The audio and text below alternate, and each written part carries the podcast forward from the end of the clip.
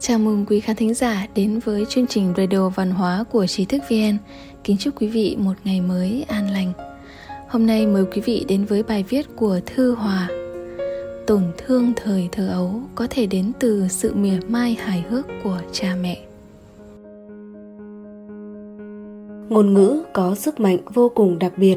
Một câu nói vô tình của cha mẹ khi con còn nhỏ có thể sẽ ảnh hưởng đến cả cuộc đời con nếu nói đứa trẻ sinh ra là một trang giấy trắng, thì mỗi lời nói, việc làm của cha mẹ đều là những nét bút đầu tiên được vẽ lên trang giấy trắng ấy. Lời nói tích cực của cha mẹ sẽ truyền cảm hứng cho cuộc sống của trẻ. Những lời nói ấm áp của cha mẹ hoặc một câu ủng hộ, động viên có thể khích lệ gia tăng sự cầu tiến và sức sáng tạo của đứa trẻ ở Mỹ vào thế kỷ 19, trong lớp học nọ, có một cậu bé cư xử rất kỳ quặc. Cậu đưa ra những câu hỏi lệch khỏi nội dung với sách giáo khoa, khiến tất cả giáo viên phải đau đầu, cho rằng cậu cố tình gây rối. Cuối cùng một ngày nọ, giáo viên đưa cho cậu bé một tờ thông báo và nói với cậu Hãy mang nó về nhà và đưa cho mẹ của con. Nhưng chỉ có người mẹ mới có thể được phép đọc thông báo. Sau khi mẹ của cậu bé mở tờ thông báo, bà đã đọc cho con trai mình nghe trong nước mắt. Con trai của bà là một thiên tài, ngôi trường này và giáo viên của chúng tôi không đủ khả năng để đào tạo cậu bé. Bà hãy tự dạy dỗ con trai mình. Nhiều năm sau, cậu bé đã phát minh ra đèn điện và tạo ra những đóng góp cho nhân loại. Ông ấy là nhà phát minh vĩ đại nhất thế giới, Edison – khi mẹ của Edison qua đời, ông đã tìm thấy một mảnh giấy khi dọn dẹp tủ quần áo của mình. Đó là thông báo mà giáo viên đã gửi cho mẹ ông năm ấy. Ông mở ra và nhìn thấy dòng chữ được viết trên đó. Kính thưa quý phụ huynh, thật xin lỗi, con của bà có khiếm khuyết về trí tuệ. Sau khi cân nhắc kỹ lưỡng, nhà trường đã quyết định chính thức đuổi học cậu ấy. Edison đã bật khóc nức nở. Ông viết vào nhật ký của mình mẹ của Edison đã biến một đứa trẻ khiếm khuyết trí tuệ thành một thiên tài của thế kỷ. Lời nói của mẹ đã thôi thúc Edison thể hiện tài năng và đảo ngược số phận. Edison chắc hẳn là một người may mắn, nhưng không phải đứa trẻ nào cũng có trải nghiệm may mắn như vậy. Một số tổn thương thời thơ ấu đến từ những lời nói không phù hợp của cha mẹ một giám đốc kinh doanh căng thẳng đến mức dùng rượu để giải sầu. Nhưng những điều anh phàn nàn khi say rượu không liên quan gì đến công việc. Khi anh còn nhỏ, bầu trời nội tâm của anh xám xịt trong vài năm, bởi vì mẹ nói với anh rằng con là nhặt được trong thùng rác. Vợ anh bối rối hỏi, sao mẹ lại nói thế? Anh ngơ ngác nói, anh hỏi làm sao đứa bé được sinh ra? Chắc mẹ anh ngại giải thích kiến thức sinh lý cho anh Lúc đó anh thực sự tin đó là sự thật. Anh vô cùng sợ hãi mỗi khi đi ngang qua thùng rác. Có một đứa trẻ học tiếng Anh không tốt. Sau khi chăm chỉ học tập, cuối cùng cậu bé đạt được 90 điểm. Cậu bé rất vui mừng và báo với cha mẹ. Kết quả người cha nghiêm nghị nói Sao con không so mình với người có điểm cao hơn Vẫn có những người đạt điểm 100 trong kỳ thi mà Cậu bé chuyển sang học tiếng Pháp sau khi học đại học và cậu ấy không bao giờ tỏ ra thích thú với tiếng Anh trong suốt cuộc đời của mình. Khi một đứa trẻ vô cớ gây rối trên đường phố, cha mẹ có thể nói Vẫn còn gây rối à? Mẹ không cần con nữa, để chú cảnh sát đưa con đi. Có đứa trẻ kén ăn, cha mẹ có thể nói Con không ăn thịt mà chỉ ăn rau, mẹ sẽ gọi cô bác sĩ đến tiêm cho con. Có một cô gái nhớ lại thời thơ ấu.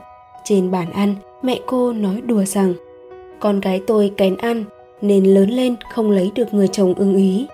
Đến nay, cô gái vẫn độc thân, bây giờ kén ăn đã không phải là chuyện quan trọng với cô nữa, nhưng câu nói đùa không lấy được người chồng ưng ý luôn ảnh hưởng đến sự tự tin trong tình yêu của cô. Sau mấy lần chia tay rồi lại tái hợp, cô quyết định theo chủ nghĩa độc thân. Những ví dụ trên thường rất phổ biến trong cuộc sống. Cha mẹ xem đó là những câu nói nửa đùa nửa thật, những lời nhận xét mỉa mai, hóm hình. Bởi vì trên đời, làm gì có người mẹ nào coi con mình như đồ nhặt được, làm gì có cha mẹ nào có thể thực sự bỏ mặc con mình chỉ vì nó khóc lóc không nghe lời. làm gì có cha mẹ nào không tự hào khi con đạt được điểm cao trong kỳ thi làm gì có cha mẹ nào không trông mong con mình có cuộc sống hôn nhân hạnh phúc nhưng trên thực tế vì rất nhiều nguyên nhân do vô tình hay cố ý mà cha mẹ nói ra những lời khó nghe. Tại sao lại như vậy? Những điều này sẽ có ảnh hưởng không tốt như thế nào với con cái? Vì sao cha mẹ nói những lời khó nghe?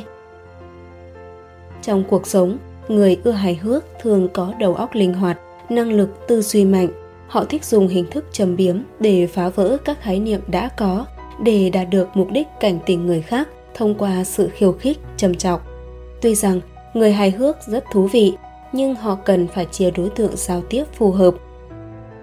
Khi làm cha mẹ, nếu thường xuyên sử dụng cách hài hước lạnh lùng này, thì sẽ có hại nhiều hơn. Cha mẹ nói những lời không thành thật hay để thử kiểm tra con cái, hoặc là trốn tránh những vấn đề khó khăn, hoặc là cách nói khích tướng, hoặc là để giải thích ngắn gọn, hiệu quả. Có những đứa trẻ sẽ sợ hãi vì tin rằng đây là sự thật nghe cảnh sát bắt người, bác sĩ tiêm, liền ngoan ngoãn nghe lời. Cha mẹ sẽ cảm thấy chiều này hiệu quả, lần nào cũng linh nghiệm. Rất nhiều gia đình lựa chọn phương pháp tương tác giữa cha mẹ và con cái theo kiểu giáo dục thức ăn nhanh hoặc giáo dục đơn giản và thô bạo hoặc giáo dục mơ hồ trốn tránh vấn đề. Trong các tương tác giữa cha mẹ và con cái kiểu này, cha mẹ rất dễ sử dụng những từ ngữ không phù hợp đem lại rất nhiều hậu quả cho đứa trẻ trong tương lai. Tại sao con cái lại cành cánh trong lòng những lời nói không phù hợp của cha mẹ? Đứa trẻ trời sinh, bản tính vốn đơn thuần trong sáng, nhu cầu sinh tồn cơ bản của chúng đến từ cha mẹ. Theo bản năng, chúng tin tưởng cha mẹ một cách tuyệt đối, thể xác và tinh thần đều dựa vào cha mẹ. Cho nên, cho dù một câu nói của cha mẹ thì chúng đều cho là quan trọng hơn hết thầy uy quyền nào khác. Hơn nữa, đứa trẻ không có bất cứ kinh nghiệm xã hội nào nên không cách nào phân biệt được đúng sai. Vì vậy, chúng tiếp thu tất cả lời nói của cha mẹ. Lời nói của cha mẹ sẽ để lại dấu vết không thể phai mờ trong tâm hồn của trẻ thơ. Dù cha mẹ là kiểu người hài hước lạnh lùng, hay nửa đùa nửa thật, hay mỉa mai châm chọc những lời nói của họ thường không chân thành hoặc cách xa so với sự thật và ít nhiều có sự giễu cợt châm chọc trong trường hợp này, đứa trẻ sẽ cảm thấy bị lừa dối, mà sự lừa dối này lại đến từ người mà đứa trẻ tin tưởng nhất. Do đó, tổn thương gây ra sẽ rất lớn. Ngoài ra, những ngôn từ không phù hợp sẽ vô tình hay cố ý mang đến cho trẻ khái niệm đúng sai một cách mơ hồ. Ví dụ sau khi đạt điểm cao trong một kỳ thi, thay vì khen ngợi và động viên, cha mẹ lại châm chọc con rằng, tại sao con không so với người đứng đầu? Trẻ sẽ cảm thấy rằng giá trị của sự chăm chỉ không cao bằng giá trị của sự so sánh. Sau khi bước vào xã hội với quan niệm giá trị như vậy, đi đến đâu, đứa trẻ cũng gặp phải trắc trở và thống khổ. Người đó sẽ trở nên hoài nghi về sự trưởng thành của bản thân cuối cùng, điểm cơ bản của sức khỏe, thể chất và tinh thần của một người là không thể tách rời khỏi cảm giác an toàn. Người có cảm giác an toàn có mức độ cân bằng tâm lý cao, có thể bình tĩnh đối phó với lo lắng và áp lực trong cuộc sống. Gia đình là nơi quan trọng nhất để trẻ hình thành cảm giác an toàn. Sự quan tâm, chăm sóc và hỗ trợ của cha mẹ có thể giúp trẻ hình thành lòng tin và sự phụ thuộc vào gia đình từ đó có được cảm giác an toàn. Nếu trẻ cảm thấy bị chế giễu, đả kích, mỉa mai, dù ít hay nhiều, từ lời nói của cha mẹ, trẻ sẽ có cảm giác không được thừa nhận và chấp nhận. Điều này sẽ làm giảm đi rất nhiều việc hình thành cảm giác an toàn của trẻ. Không thể đánh giá thấp ảnh hưởng của ngôn ngữ và hành vi của cha mẹ trong quá trình trưởng thành và phát triển của trẻ. Cha mẹ muốn nắm được biện pháp, phương pháp giáo dục phù hợp thì trước hết cần chú ý ngôn từ lời nói của bản thân. Với sự tôn trọng các bậc cha mẹ cần nói chuyện với con cái bằng thái độ chân thành để giúp trẻ xây dựng lòng tự trọng và hoàn thiện nhân cách. Thay vì gây tổn thương tâm lý của con cái bằng những lời nói mỉa mai chế giễu. Cha mẹ thể hiện tình yêu bằng lời nói. Điều đó quan trọng hơn mọi tài sản quý giá nào trong gia đình. Như Madeleine Hunter, nhà giáo dục nổi tiếng người Mỹ đã nói, trẻ em học cách yêu thương, cách sống và cách được tôn trọng. Nếu chúng học được điều này trong gia đình, chúng sẽ có thể thích ứng tốt với toàn bộ thế giới.